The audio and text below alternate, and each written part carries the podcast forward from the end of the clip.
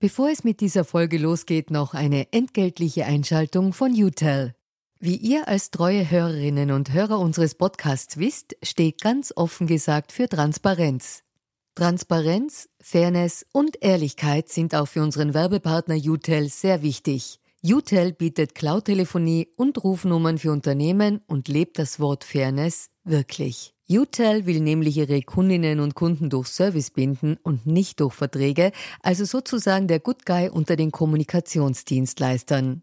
Weitere Infos findet ihr im Internet. Ihr müsst bei der Suche nur den Namen richtig schreiben. Y, zweimal U, hartes T, dann E und L. UTEL eben. Und warum 2 U im Namen? Ganz offen gesagt, das wissen wir auch nicht. Das fragt am besten ein Teammitglied, weil UTEL beantwortet jede Kundenanfrage. Versprochen. Und jetzt zurück zu ganz offen gesagt.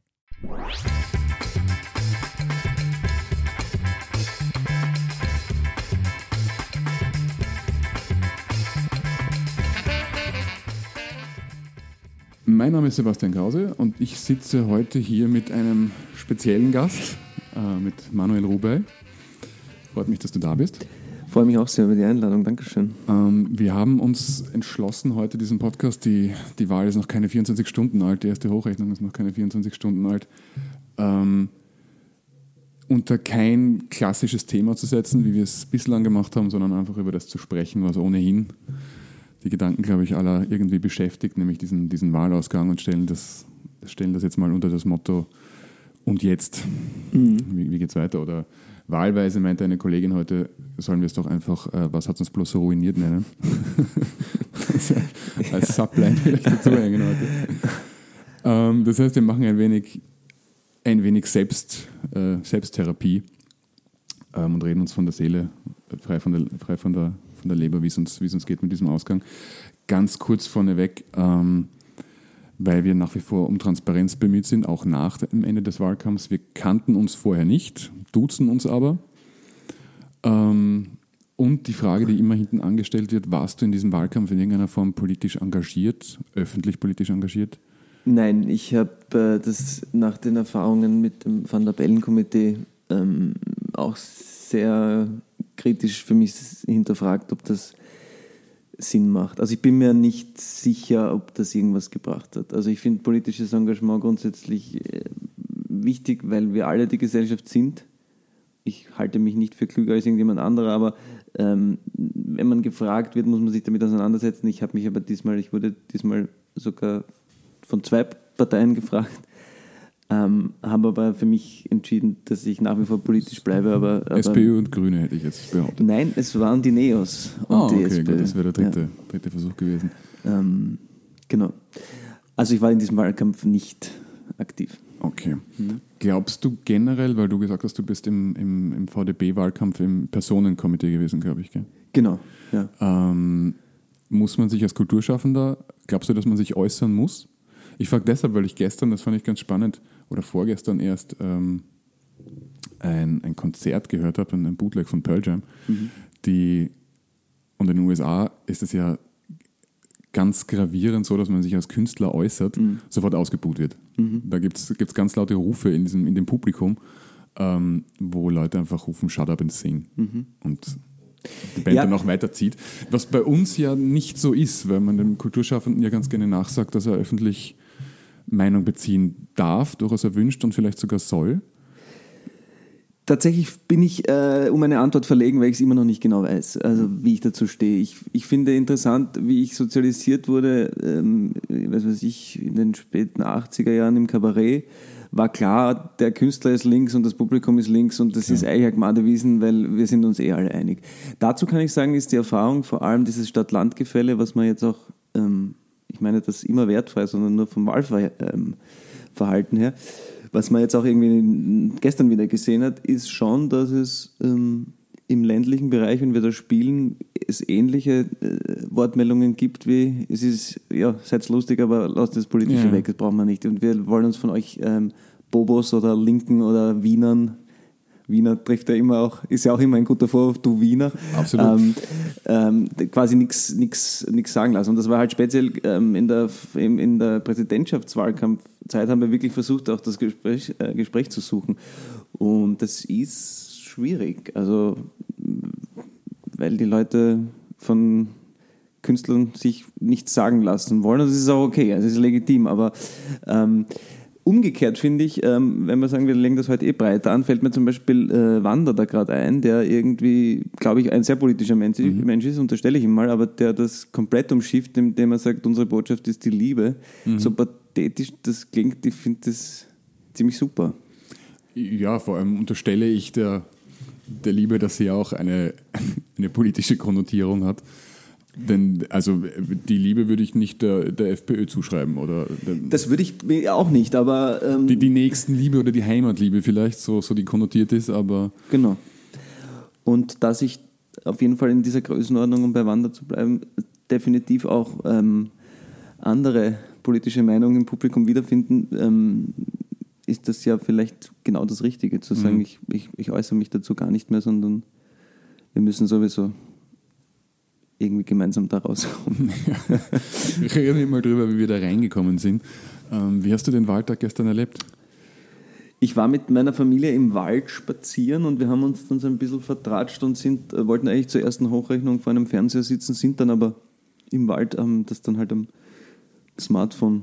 Und dann ging's, ich habe dann gespielt und wir haben dann im Stadtsaal zwischendurch und vorher und nachher versucht, das irgendwie mal zu verarbeiten. Das heißt, das eine oder andere Getränk gestern zur Kompensation. Da sind wir schon zwei. Deswegen ist, glaube ich, meine Stimme heute eine Oktave tiefer. Das kommt im Radio ist, aber ich glaube, es ist eine Radiostimme. Ja. Erste Reaktion, Boden unter den Füßen weggezogen oder? Ich habe es irgendwie ein bisschen erwartet, aber es ist dann doch was anderes, wenn man die Balken dann sieht. Vor allem, dass es jetzt, es hat immer geheißen, es gibt zwar knappe rechte Mehrheit und jetzt ist es doch schon fast eine rechte Zweidrittelmehrheit und dass so wenig Optionen bleiben, finde ich auch so fatal. Also ich wüsste jetzt auch gar nicht, was ich jetzt noch überhaupt in irgendeiner Weise da präferieren kann, weil schwarz-rot ist wahrscheinlich sicher nicht gut. Und das wäre die Frage, die ich nämlich jetzt gehabt hätte, was hättest du, welche Koalition würdest du dir wünschen, so man sich eine wünschen kann? Ja, von denen, die jetzt noch möglich sind, wünsche ich mir eigentlich gar keine. Das ist ein bisschen das Dilemma, weil ich hätte tatsächlich diese Ampel, so es denn eine Ampel ist, die in Deutschland Jamaika-Koalition heißt, wenn sich das ausgegangen wäre, vielleicht ganz interessant geworden. Durchaus, wenn mit den drei Kleinen, aber davon... Es gibt keine sogenannte linke Mehrheit, wobei mit den Neos kann man nicht von einer linken Mehrheit dann sprechen, aber das gibt sowieso nicht, das ist Illusion. Also ich bin wirklich ratlos, ich sage es ganz offen, ich habe auch keine Idee mehr. Also auch was jetzt besser ist, ob man jetzt sagt, dann sollen sie es halt wieder mal zeigen. Ich meine, ich bin ganz sicher, dass Schwarz-Rot keine Option ist, dass und gleichzeitig, Ich sehe es ähnlich wie du, also, aber das ist ja auch der Sinn des Gesprächs, zu versuchen, irgendwie, wie sagt man auf Deutsch, mit dem Ganzen irgendwie klarzukommen. Das heißt, ein bisschen übertrieben, aber ich persönlich würde der SPÖ nicht raten, in die Regierung zu gehen, versuchen wir es so. Ich glaube, dass sie in der Opposition eher heilen kann und sich wieder neu aufstellen kann, als jetzt mit Blau oder Schwarz? Ja, das ist eine gute Frage. Ich würde das auch nicht raten, aber aus einem ganz banalen Grund, weil ich glaube, dann würden sie ihren Vorsitzenden verlieren, weil soweit, glaube ich, braucht man nicht Psychologe sein, um zu erkennen, dass sich Christian Kern nicht als Vizekanzler zu Sebastian Kurz setzt. Das würde mich sehr wundern. Und dann, glaube ich, gibt es einfach wenig Personal. Ich meine, vielleicht ist die Zeit schon reif für eine Frau. Die Rendi-Wagner, glaube ich, wäre auch eine gute Kandidatin tatsächlich, aber sonst fällt mir relativ wenig ein. Soll heißen, ich glaube, dass der Spitzenkandidat eigentlich vieles gerettet hat noch. Und ob sich die Partei so richtig erneuern kann oder ob das auch vorbei ist, die Zeiten für diese klassischen Altparteien, traue ich mich auch nicht wirklich zu beurteilen, würde aber zumindest mal sagen, es ist auch offen. Ja. Wenn Gesundung, dann wahrscheinlich in dieser Konstellation oder mit diesem Ergebnis in der Opposition, würde ich auch sehen. Ja. Ja, vor allem steht die SPÖ dann vor der Frage, sollte Kern abhanden kommen, in welcher Form auch immer, Rendi-Wagner auf der einen Seite, Doskozil auf der anderen. Und dann ist plötzlich wieder jede Form der Koalition wohl denkbar.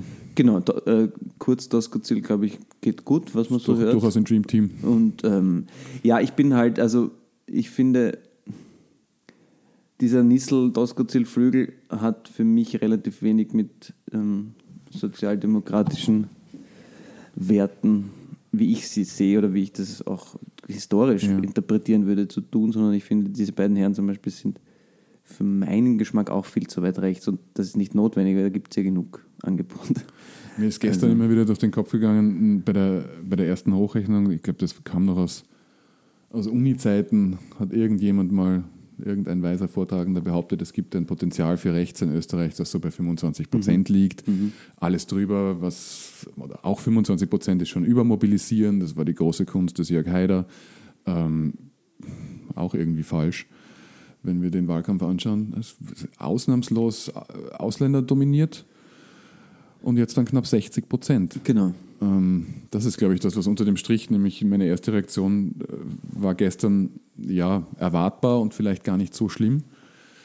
Jetzt knapp 24 Stunden später muss ich sagen, es ist schlimm.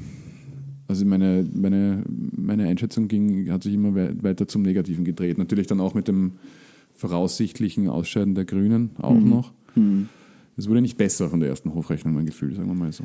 Ja, meins auch nicht. Ich habe auch so einen komischen, schon eine gewisse Katerstimmung. Also weil mir auch so, ich habe so das Gefühl, dass sich auch weniger mobilisieren lässt. Also mir war das Lichtermeer einfach in meiner Jugend wichtig als Gegenthese und Gegenbeweis zu dieser Haider-Politik und dann auch die Donnerstagsdemos.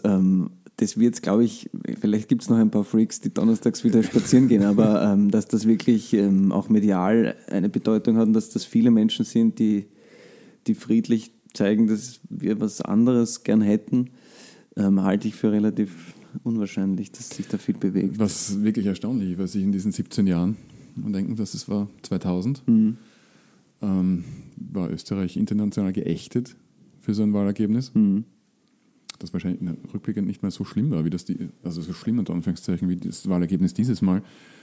Und jetzt ist es die Mitte der Gesellschaft und medial auch ein eine gut einbegleitete Wende, die man sich ja in manchen Chefredaktionen sehr lesbar gewünscht hat die letzten Wochen. Ich hatte auch den Eindruck, dass tatsächlich manche Artikel nicht von Werbung zu unterscheiden waren, auch in der durchaus sogenannten seriösen Presse, phasenweise. Also jetzt nicht zwingend Presse, sondern allgemein die Presse. Also das finde ich schon, dass so ein vorauseilender Gehorsam, auch das ist jetzt kein neuer Gedanke, aber es ist mir tatsächlich als Medienkonsument, finde ich, schon aufgefallen. Und wovor ich halt jetzt wieder Angst habe, was etwas, ich verstehe diesen Reflex nicht, den es damals bei Schwarz-Blau schon gab, wir lassen uns doch von außen nichts diktieren, aber warum nicht? Also wenn die Länder rundherum das Gefühl haben, wir signalisieren euch im Moment, bei euch passiert irgendwie was vielleicht auch historisch gesehen nicht unbedingt in die beste Richtung geht, warum soll man das so abtun? Und dieser Schulterschluss, also da finde ich auch, dass die SPÖ viel zu sehr auf diesen Patriotismus Wahnsinn, wie ich das jetzt mal formulieren würde, aufgesprungen ist, als wäre das richtig zu sagen, wir lassen uns von außen, ja, warum denn nicht? Also das finde ich so. Und das ist natürlich viel mehr in die Mitte gerückt und viel gesellschaftsfähiger und dieser sogenannte nationale Schulterschluss, also das ich glaube, das wird ab morgen wieder ganz massiv daherkommen. Ja. Es ist ganz interessant, wie die ausländischen Medien die diese Wahl beurteilen. Der Spiegel beispielsweise hat die ganz normale Feindseligkeit. Rechtspopulismus und dumpfe Parolen sind gesellschaftsfähig geworden in Österreich und finden große Zustimmung. Die Bild hingegen, das habe ich gerade vorher, bevor wir uns getroffen haben, noch auf Twitter gesehen hat, titelt mit einem großen Foto von Sebastian Kurz mit Freundin, warum können wir nicht auch so einen haben? Mhm. Und Politikwunder vor Kanzlerschaft und so weiter und so fort. Naja, das Dilemma ist, dass der ja unbestreitbar ein großes Talent ist. Also was auch immer das ist, aber das kann man irgendwie, das kann man auch nicht von der Hand weisen, dass das jetzt Charisma, Eloquenz, was auch immer. Das Problem ist, finde ich, und also ich bin jetzt sehr gespannt, das finde ich auch fast interessant, weil ich aber kurz weiß natürlich, dass er mit den Blauen in Europa nicht wahnsinnig viele Freunde finden wird. Gleichzeitig finde ich es wirklich schwierig, ihn ideologisch tatsächlich einzuschätzen, weil dieser Orban-freundliche Kurs, also dieses völlig Absurde, wie sie sich da mit Strache duelliert haben, wer ihn jetzt besser kennt und wer ihm den Termin, also da habe ich mir gedacht, was ist denn, ist es jetzt wirklich schon so weit, dass es schlecht ist, irgendwie Angela Merkel irgendwie in die Nähe zu kommen und super ist es, den Orban zu kennen. Also da habe ich mir gedacht, wir sprechen ja von, das sind ja beides konservative Politikerinnen. Also das war für mich auch der wahrscheinlich schockierendste Moment in diesem Wahlkampf. Also, den fand ich schlimmer als Silberstein und all das ist natürlich furchtbar, wobei meine Reaktion war irgendwie weitgehend, erwischt worden. Mhm. Ich hätte denn, das traue ich jeder anderen Partei genauso zu. Mhm. Darum fand ich es nicht so schlimm, wie es in dieser Politikblase dargestellt wurde und dass es wochenlang nur noch darum geht. Aber diesen Orban-Moment, Wahnsinn. Das war da stand es kurz still im Wahlkampf bei mir. Total. Und was ich, also von wegen, wenn du sagst Deutschland, die 13% der AfD, das ist schrecklich, keine Frage, aber ich finde, das ist in Deutschland noch immer, wir haben irgendwie die gleiche Geschichte wie die Deutschen und in Deutschland gibt es noch immer eine klare Abgrenzung von allen und das ist ja hierzulande schon lange vorbei. Vielleicht geht es auch gar nicht mehr anders, vielleicht kann man sie wirklich nur so entzaubern. Ich glaube nur halt, darauf hinweisen zu müssen, oder es ist mir wichtig, ich glaube Ihnen diesen moderaten Kurs einfach nicht. Also wenn man sich den Herrn Vizebürgermeister oder solche Leute anschaut, das sind schon rechte Ideologen das macht mir auch historisch gesehen einfach ein bisschen, oder große Angst. Also das ist so total in Vergessenheit geraten, weil das Strache auch gut gemacht hat. Mit Schmäh und freundlich und die Werbespots waren ja zum Teil wirklich... Er hat wohl gesehen, Norbert Hofer ist fast Bundespräsident geworden mit dieser Kreide in der Stimme und das hat auch dieses Mal wieder funktioniert. Ich war lustigerweise bei der ersten Hochrechnung in Deutschland und ich bin ja halber Deutscher, weil meine Mutter Deutsche ist, völlig gelassen und habe mich selbst dabei erwischt, wie ich mir gedacht habe, 13% AfD, ach, bei uns. Mhm.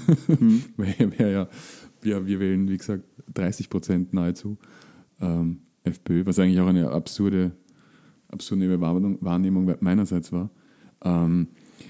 Wie erklärst du dir aber, oder schaffen wir es, irgendwie den Bogen dahin zu kriegen, dass gewisse Dinge in diesem Wahlkampf überhaupt keine Rolle gespielt haben? Was der Unterschied zum Wahlkampf in Deutschland war, der zwar auch sehr Ausländer geprägt war und es ging immer um diese Flüchtlingsgeschichte, aber es gab auch Themen wie Sozialpolitik, Steuer, Bildung, Gesundheit, sogar Umweltschutz, bei uns nicht. Also diese Themen hätte ich überhaupt nicht wahrgenommen in diesem Wahlkampf. Und da sehe ich persönlich dann auch ein Versagen oder ein Versäumnis unserer vermeintlichen Qualitätsmedien. Das immer mitzuspielen und immer nur weiterzutragen, was dort passiert, ohne diesen Stopp. Es hätte wahrscheinlich auch mal diesen Stopp-Moment gebraucht, zu sagen, so und jetzt, wenn ihr das nicht macht, dann fangen wir an und machen eine Debatte auf über, wie geht es eigentlich dem Sozialstaat? Wie soll es mit unserem Bildungssystem weitergehen? Was steckt wirklich hinter diesen absurden Steuerversprechen von Sebastian Kurz und so weiter. Und das hat mir völlig gefehlt. Jetzt weiß ich, dass ganz viele Kollegen sagen werden, das stimmt nicht, wir hatten das und wir haben das öfter berichtet, aber es war in diesem Kanon für mich nicht wirklich wahrnehmbar. Das Schwierige an deiner Frage ist, dass ich dem fast nichts hinzuzufügen habe, dass ich das eigentlich total ähnlich sehe. Ich finde das ist auch nichts Neues, aber mir fällt auch wenig Neues ein. Es wirklich signifikant war, wie sehr das beste Marketing diesen Wahlkampf auch gewonnen hat und wie schnell sich Menschen, also so funktioniert Wahlkampf offensichtlich, aber es war, finde ich, diesmal noch drastischer, also wie lange eigentlich nur eine neue Farbe und eine eloquente Jugendlichkeit, wenn das ein Wort ist, gereicht hat, bis man überhaupt mit einem Programm daherkam und eigentlich sich alle schon entschieden hatten, wen sie wählen. Also so. Ja. Wie sehr die Medien das tatsächlich gegensteuern könnten, traue ich mich, das kannst du wahrscheinlich als Medientreiber. Ich weiß es auch nicht, aber mir hat es einfach mir hat das Ausbrechen aus diesem Kreislauf auch in den letzten Wochen, Silberstein, das hat mir gefehlt. Ja. Einfach mal zu sagen, jetzt stopp, das interessiert auf Twitter eine kleine Blase. Ja. Aber darüber hinaus würde ich behaupten, mag falsch sein, dass das ganz wenig Menschen da draußen interessiert hat. Wahrscheinlich. In dieser Ausprägung, in der es wochenlang rauf und runter geschrieben und gelebt wurde, glaube ich. Ja, und man hätte, finde ich, auch den Wind aus den Segeln nehmen können, indem man einfach mal sagt, also wenn man hier schon mal anfängt, keine Frage, dass das dumm war, aber das Dirty Campaigning in Österreich hat Herbert Kickl erfunden und zwar schon wahrscheinlich 5, 6 Wahlkämpfe davor, und jetzt braucht man nicht zu tun, als würde das irgendjemand nicht machen. Es ist halt diesmal extrem ungeschickt gewesen und so, aber warum das dann... Auch das Phänomen der Facebook-Seiten ist nicht neu, um Gottes Willen, gab es auch im Hofer und Van der Bellen Wahlkampf zuhauf auf beiden Seiten. Ja, auf beiden, genau. Ja, absolut. Insofern... ich denke mir immer wieder, es wäre schön, wenn es ein bisschen eine heterogenere Medienlandschaft gäbe, aber auch das ist halt einfach nicht so. Und also vor allem, wie klar der Boulevard gleich zurückschlägt, wenn man ihm die Liebe, sprich das Geld, vermeintlich, ich weiß nicht, wie viel das wirklich betrifft, aber diese... Ja, das ist auch gerade kontrovers diskutiert, weil er ja die SPÖ-Anzeigen zurückzieht, aber nicht die der Ministerien und so weiter und so fort, aber...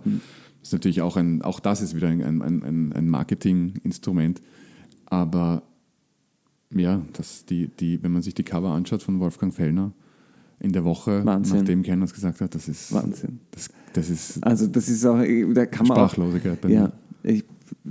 Ja. Es ist irgendwie Österreich, also das ist ein Land, in dem dass ich das eigentlich naiverweise wahrscheinlich für unvorstellbar gehalten habe, dass wir Medien haben, die so funktionieren können wie in diesem Wahlkampf. Mhm. Absolut. Was gravierend ist und eine furchtbare Tendenz. Wir haben vorgesprochen über diese Twitter-Blase, die ja diesen Wahlkampf wieder wunderbar mitkommentiert hat und auch diese Echokammer, die dort existiert. Du bist auf Twitter aktiv? So ein bisschen, ja. Also, aber du liest mit, oder? Ich lese mit, ich nutze das auch. Ich finde, ich habe mit Facebook aufgehört, weil mich Facebook irgendwie depressiv gemacht hat. Und Twitter ist ein bisschen Facebook für die Klassensprecher, finde ich, oder für die Streber. Und ich finde es ganz interessant, weil ich auch einfach ein paar sehr gescheiten Leuten folge und immer wieder auf Dinge gestoßen werde. Ja. Bin jetzt aber kein Junkie wie das andere. Aber ich finde das Phänomen interessant. Also auch diese große Diskussion, ob es jetzt 140 oder 280 zeigen. Gut, es geht jetzt in eine andere Richtung. Aber ja, tatsächlich ist es wahrscheinlich wirklich eine extreme Blase, die mit dem Rest Österreich relativ wenig zu tun hat. Das Problem, das ich insofern damit habe, ist, dass es offenbar vielen reicht, Kollegen in dieser Blase zu realisieren und dort Gehör zu finden. Und das natürlich, diese Blase hat nichts mit dem normalen Leser zu tun, sagen wir mal so. Und nachdem die Medien ohnehin sich schwer tun, vor allem im digitalen Geschäft noch ihre Leser zu erreichen, habe ich ein bisschen die Sorge, dass es einfach immer mehr Journalisten gibt, die sich denken, es reicht, wenn ich zumindest mit meiner Geschichte auf Twitter gefeiert werde.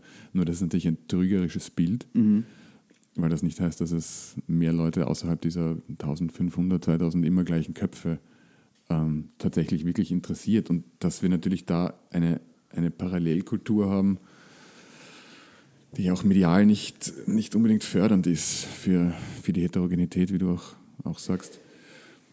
Ich tue mir auch ganz schwer mit diesem Thema Parallelkultur, weil ich versuche jetzt mal die Brücke zu schlagen in den US-Wahlkampf, der ja mitentschieden wird von einer ganz großen Schicht, die medial nicht mehr erreicht wird. Und zumindest von den großen Medien nicht mehr erreicht wird, dadurch dann auch von den Demokraten schwerer erreicht wird und dort ein unglaublicher Graben entstanden ist. Und ich würde... auch bei diesem Wahlergebnis, ähnlich wie man es natürlich bei Van der Bellen und Hofer schon gesehen hat, diesem Land unterstellen, dass wir einen ähnlichen Graben haben, der irgendwo am Gürtel entlang nach diesem Bobo-Linksbezirk verläuft und ja, bei dieser Wahl wieder in Wahrheit noch mehr aufgerissen ist als bei der letzten Wahl. Ja, ich meine, ich bin auch im Waldviertel immer wieder und habe mir da gestern nochmal angeschaut, wie es da so in unseren Gemeinden und Nachbargemeinden, also da ist es weit über 80%. Und ich glaube nicht, dass da jetzt wirklich viel Qualitätsjournalismus konsumiert wird. Logisch auch, weil es auch nicht gewachsen ist. Aber ich habe keine Idee, außer dass man, und auch das ist eine relativ platte Geschichte, aber ich finde, man kann es nicht oft genug sagen, dass man halt die versäumte Bildungspolitik auch da zu spüren Absolut. Beginnt der letzten 30 Jahre. Und trotzdem also, glaube ich auch die Scheinheiligkeit ein wenig der vermeintlichen intellektuellen Linken, die dann jetzt so jetzt wählen wir es halt zum Trotz gegen euch, weil ihr so verlogen seid mit eurem Biogemüse und SUV-Fahren in der Innenstadt auf der anderen Seite, mit dem ich wirklich ein gravierendes Problem habe. Und das ist etwas, was lustigerweise mir zwei Polizisten erzählt haben bei einem Fußballspiel vor ein paar Wochen, irgendwo in der Oststeiermark, bei meinem geliebten GAK, die dann erzählt haben, einem Kollegen und mir, also auch ein Journalist, wie es uns so geht in Wien und wie das da so ist, Polizisten, mit den Ausländern. Weil in der Stadt, da muss es ja ganz, ganz arg sein. Und wir haben uns eine halbe Stunde gut unterhalten und mir ist die Kinnlade immer weiter runter, weil die natürlich dann immer wieder gesagt haben, Rassisten sind wir keine und um Gottes Willen, gell? Aber nach Wien kann man ja abends wahrscheinlich nicht mehr auf die Straße gehen. Dieses Bild, das es dort gibt, ist erschreckend. Das ist wirklich, das schlimm. Kann ich von den Waldvierteln, aber auch wenn wir auf Tour sind oder so, das ist außerhalb von Wien und im ländlichen, also auch die alte Geschichte, dass natürlich der Rassismus am stärksten ist, wo sie überhaupt nicht in Berührung kommen, also mit Flüchtlingen zum Beispiel.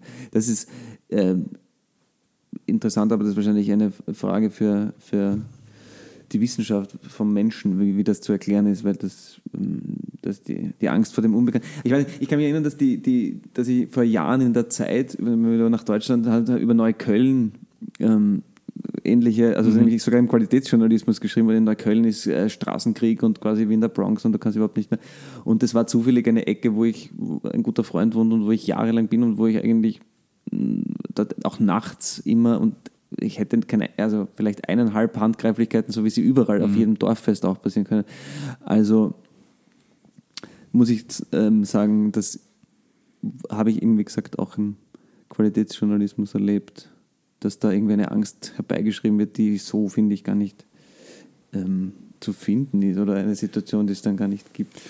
Ich glaube auch, dass wir journalistisch einfach falsch mit diesen Menschen umgehen. Wir zerren sie die ganze Zeit dann vors Mikroskop in irgendwelchen seltsamen Reportagen. Ich freue mich schon, wenn heute, wahrscheinlich muss man nochmal auf Weiß oder auf Facebook schauen, dass es schon die Geschichte gibt, wie viele Geisteskranke gestern auf der FPÖ-Wahlparty waren, so sie Zutritt bekommen haben. Ich glaube, sie durften gar nicht rein. Und das ist nicht ungefährlich, dass wir dauernd, unser journalistischer Zugang ist dann immer, wir erreichen die Menschen nicht am Land oder wir erzählen ihnen ein Druckbild und dann nehmen wir sie und zerren sie fürs Mikroskop und machen eine erschütternde Reportage, wie furchtbare Zustände nicht irgendwo herrschen. Und ich glaube, dass das nicht ungefährlich ist, was wir da zu oft fabrizieren. Ja, also gleichzeitig, diese Schaustücke zu sagen. Ja, total. Die Frage ist halt, was wäre eine andere Möglichkeit? Also das ist tatsächlich jetzt mal eine Gegenfrage zu stellen. Also ja, wenn ich wirklich eine Idee hätte. Ich weiß es auch nicht, aber ich glaube einfach durch dieses Versäumnis, digital auch nicht mitgedacht zu haben in den klassischen Medienhäusern und man einfach hier die Menschen nicht mehr erreichen kann, ich bin mir auch nicht sicher, ob diese Brücke überhaupt noch, ob man die wieder zurückbauen kann, diesen Graben, oder ob es das jetzt einfach war. Und das wäre natürlich für künftige Wahlergebnisse nicht zwingend gut. Aber wir sehen ja schon jetzt auf Facebook und Co. Die Ingrid Brodnig war hier vor ein paar Tagen zu Gast. Die Parteien erreichen dort direkt mehr Menschen, als es Medien tun. Die FPÖ erreicht an guten Tagen mehr Menschen als österreichische klassische Medien. Ja. Direkt über Facebook an Medien vorbei, die das zu lange wohl verschlafen haben und ihren jetzigen Trotzreaktionen entweder sagen, dann twittern wir halt und holen uns dort noch ein bisschen Bestätigung oder zumindest ein bisschen Debatte ab. Und sonst machen wir halt alle paar Monate ein Schaustück und zeigen irgendjemanden her, der eben keine Medien mehr liest und deswegen furchtbar ist. Genau. Ja. Und das kann die Lösung nicht sein. Nein, das ist ja auch geheuchelt und erbärmlich, absolut. Wir werden immer ratloser, merke ich. Ja, es tatsächlich. Aber die Therapie funktioniert. Ich habe zumindest jetzt zweimal gelacht. Ja, das stimmt.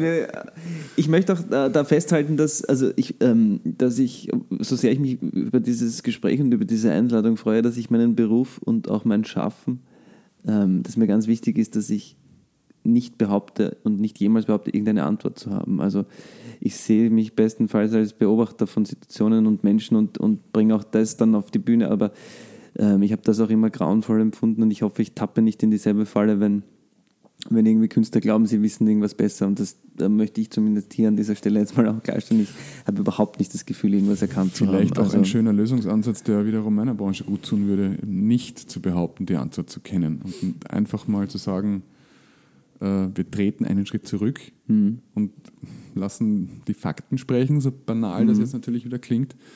Aber auf der anderen Seite, ich kann mir gut vorstellen, wenn dieser Wahlausgang etwas Gutes hat, dass es vielleicht dann doch dem Journalismus zugutekommt, dass es ein Momentum gibt, das Zeitungen wie dem Standard oder dem Falter nützt. Ähnlich wie in den USA die New York Times floriert durch Trump. So? Ja, die tatsächlich mehr Mitarbeiter hat als jemals in ihrer Geschichte. Und das Verlangen nach einem Kontrollorgan und nach Kritik, was ja auch die Aufgabe des Journalisten ist, diese kritische Begleitung, dass die zumindest manchen Medien in dem Land jetzt vielleicht sogar gut tut. Mhm.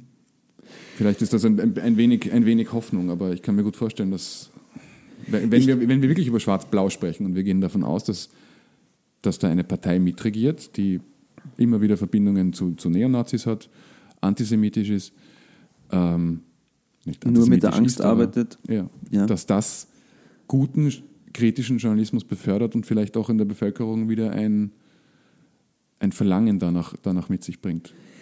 Ich glaube, dass, also wenn man es bei den Kindern ansetzt, was ja immer das Allerwichtigste ist und ganz banal, ich würde zum Beispiel eine der wenigen konkreten Forderungen, die ich hätte, dass man wirklich sagt, man schafft den Religionsunterricht ab und ersetzt es durch ein Fach politische Bildung, was ja auch nur beinhalten kann, dass man sagt, ihr wachst in einer Zeit auf, wo nicht mehr klar ist, dass man für Journalismus, dass man für Musik auch Geld bezahlt hat und weil das auch Arbeit ist. Absolut. Sondern das ist, bei meinen Kindern glauben, das ist alles einfach da und Fernschauen kann man auch rund um die Uhr und so weiter. Und dass das einfach sozusagen vielleicht gelehrt werden kann und weitergegeben kann, dass man sagt, ja, wenn der gut recherchieren oder sie gut recherchieren muss, dann ist das Zeit und dann ist das Arbeit und dann kostet das auch ein Geld und dass das wichtig ist. Ich glaube, das wäre ein wichtiger Punkt, den sie nicht durchsetzen werden, weil die Religion ja auch immer wieder jetzt auch von den Rechten, da so wieder so ins... Ich wollte gerade sagen, der Wahlkampf war wieder mehr von Religion geprägt als die letzten 20 Jahre vermutlich, aufgrund unserer christlichen Werte, die wir ja alle wieder nach vorne kehren und dadurch ja auch natürlich ausschließen, wer hier sein darf und wer nicht. Siehst du aus Neugierde den Unterschied zwischen in der Sprache zwischen Kurz und Strache? Weil ich gestern ganz oft in Gesprächen, wir hatten diese Public-Viewing-Geschichte, wo wir alle gemeinsam mit ein paar Gästen die Wahl geschaut haben und ganz oft den Satz gehört habe, es sind absolut nicht mehr unterscheidbar. Ganz so weit wäre ich nämlich gar nicht gegangen. Aber. Ja, gute Frage. Also es ist offensichtlich, weil das ja auch Strache sogar selbst dauernd betont, wie sehr sie sich ähneln und auch dieses... Ich glaube, Heimbuchner hat auch gestern in der ZIP dann wieder gesagt, dass das Wirtschaftsprogramm abgeschrieben ist und so weiter. Also das ist augenscheinlich, wie sehr sie sich jetzt wirklich rhetorisch auch ähneln.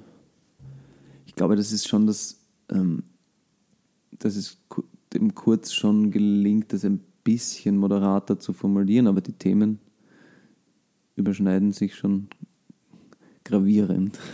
Ja. Um mal nicht immer nur über die beiden oder die Rechtsparteien zu sprechen, wie geht es dir mit dem Abschneiden der Grünen? Ja, ambivalent. Also, wenn die das rausfallen, ist das eine absolute Katastrophe für die Demokratie, für das Parlament, für die Gesellschaft. Ich bin als schon auch jahrelanger Sympathisant schon auch an dem Punkt, dass mir vieles auf die Nerven geht. Und das hat sich in den letzten Jahren schon abgezeichnet. Ein Freund von mir hat mir mal erzählt, der im 7. Bezirk wohnt, der war auf so einer grünen Party und es gab tatsächlich Schrimps-Cocktail und so, also wo ich mir dann so denke, Leute, ihr habt's, also man merkt es an so Kleinigkeiten, ja. Und dass sie in vielen Punkten einfach nichts mehr auf die Straße gekriegt haben an Themen, die halt wirklich wesentlich sind, ist schon einfach Faktum. Dass das jetzt so schlimm ausgeht, ist überhaupt nicht gut, finde ich.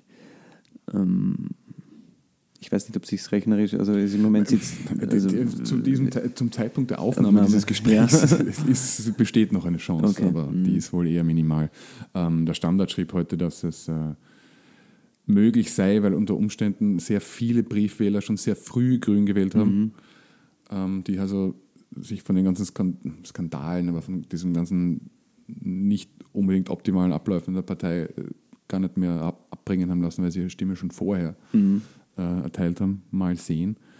In aller Konsequenz stand gestern die wirklich von mir sehr geschätzte Frau Lunacek vor den Kameras, sie trägt das mit Fassung. Ja, finde ich, da hat sie toll gemacht. Unglaublichen Respekt, aber müsste sie nicht in aller Konsequenz, weil sie dann spricht von, jetzt wir müssen den Neustart zurücktreten. Ich schätze sie so ein, dass sie das sicher auch sofort anbietet. Ich glaube nur wirklich, dass es personell eng ist. Also es gibt, glaube ich, auch keine zweite Reihe mehr. Es ist einfach niemand mehr da, der sich da in Stellung bringen könnte und chancenreicher ist. Ich würde ihr nämlich nicht Machtbesessenheit unterstellen, im Gegenteil. Ich fand auch, dass sie das ohne es irgendwie zu beschönigen, mit großer Fassung und mit Würde ertragen hat. Und ich wüsste nur einfach niemanden, wer da jetzt nachrücken könnte. Glaubst du, dass Peter Pilz die Lücke ein bisschen füllen kann? Ich finde, dass die Liste, dass die Menschen, die auf der Pilzliste sind, vor allem sehr überzeugend sind. Also ich finde den Herrn Noll zum Beispiel einen großen Geist und habe schon die Hoffnung, dass das ein wichtiges Regulativ sein wird.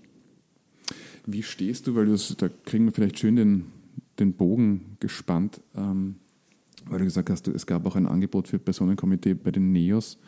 Wie stehst du zu den NEOS und wie hast du den Wahlkampf erlebt? Es ist interessant, weil ich habe mit dem Matthias Strolz mal dieses 2+1 Sommergespräch für den Standard gemacht und habe ihn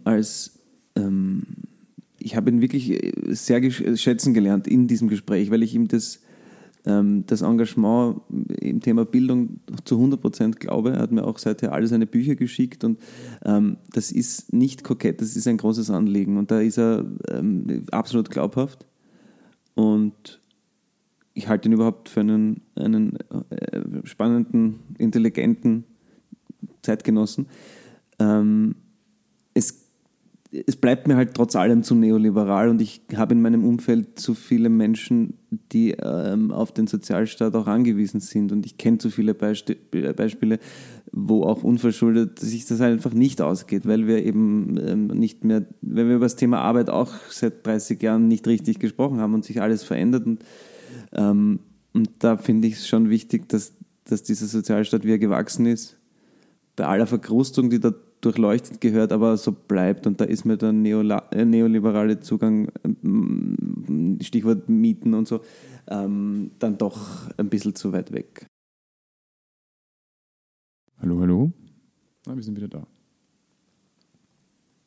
Wir sind wieder zurück. Wir hatten gerade eine kurze technische Panne.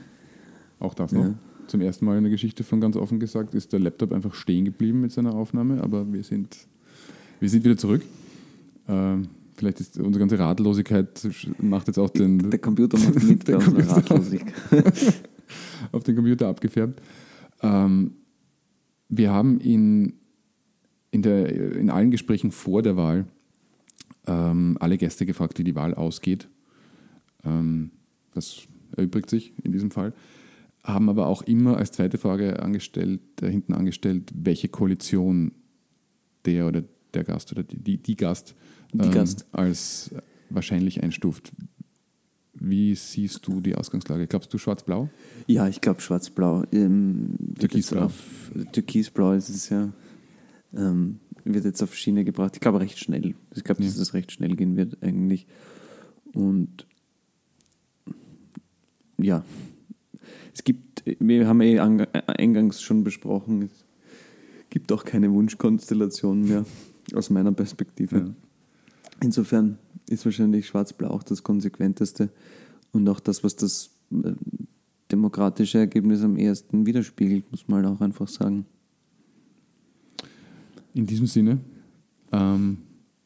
wie gesagt, das war jetzt der Versuch, frei von der Leber ein wenig über diesen Wahlausgang zu sprechen. Deswegen bitte ich auch um Nachsicht, was unsere Fragestellung und meine Fragestellung betrifft, weil wir es nicht im klassischen Sinne uns vorbereitet haben. Ich hoffe, es war trotzdem interessant und sage auf jeden Fall danke, lieber Manuel, dass du da warst. Ich bedanke mich und schließe mich dem an. Ich hoffe auch, dass meine Antworten trotz allem halbwegs befriedigend waren. Ja. Selbsttherapie hat auf jeden Fall funktioniert bei mir. Vielleicht ist uns auch ein bisschen der Versuch gelungen, das würde mir nämlich noch zum Abschluss einfallen, dass sowas wie Prokrastinieren immer mehr zurückgedrängt wird durch diese ganzen Menschen, die auf Leistung und junge Menschen, die sich keine Zeit mehr lassen, um zu studieren oder zu reisen, sondern es muss immer alles so schnell und effizient und so.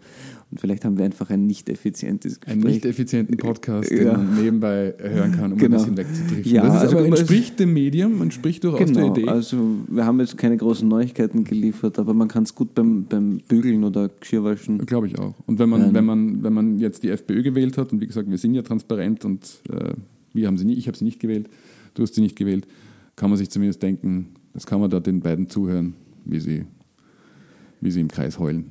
Genau. Ob des Wahlausgangs. Und sich freuen, weil ich meine, es ist ja für viele Leute, für Absolut. 2/3 der Österreicher ist heute ein freudiger Tag. Und ich gebe mir alle Mühe, mich an eurer Freude auch in irgendeiner Form zu erfreuen. Wunderbares Schlusswort. In diesem Sinne, Dankeschön. Danke.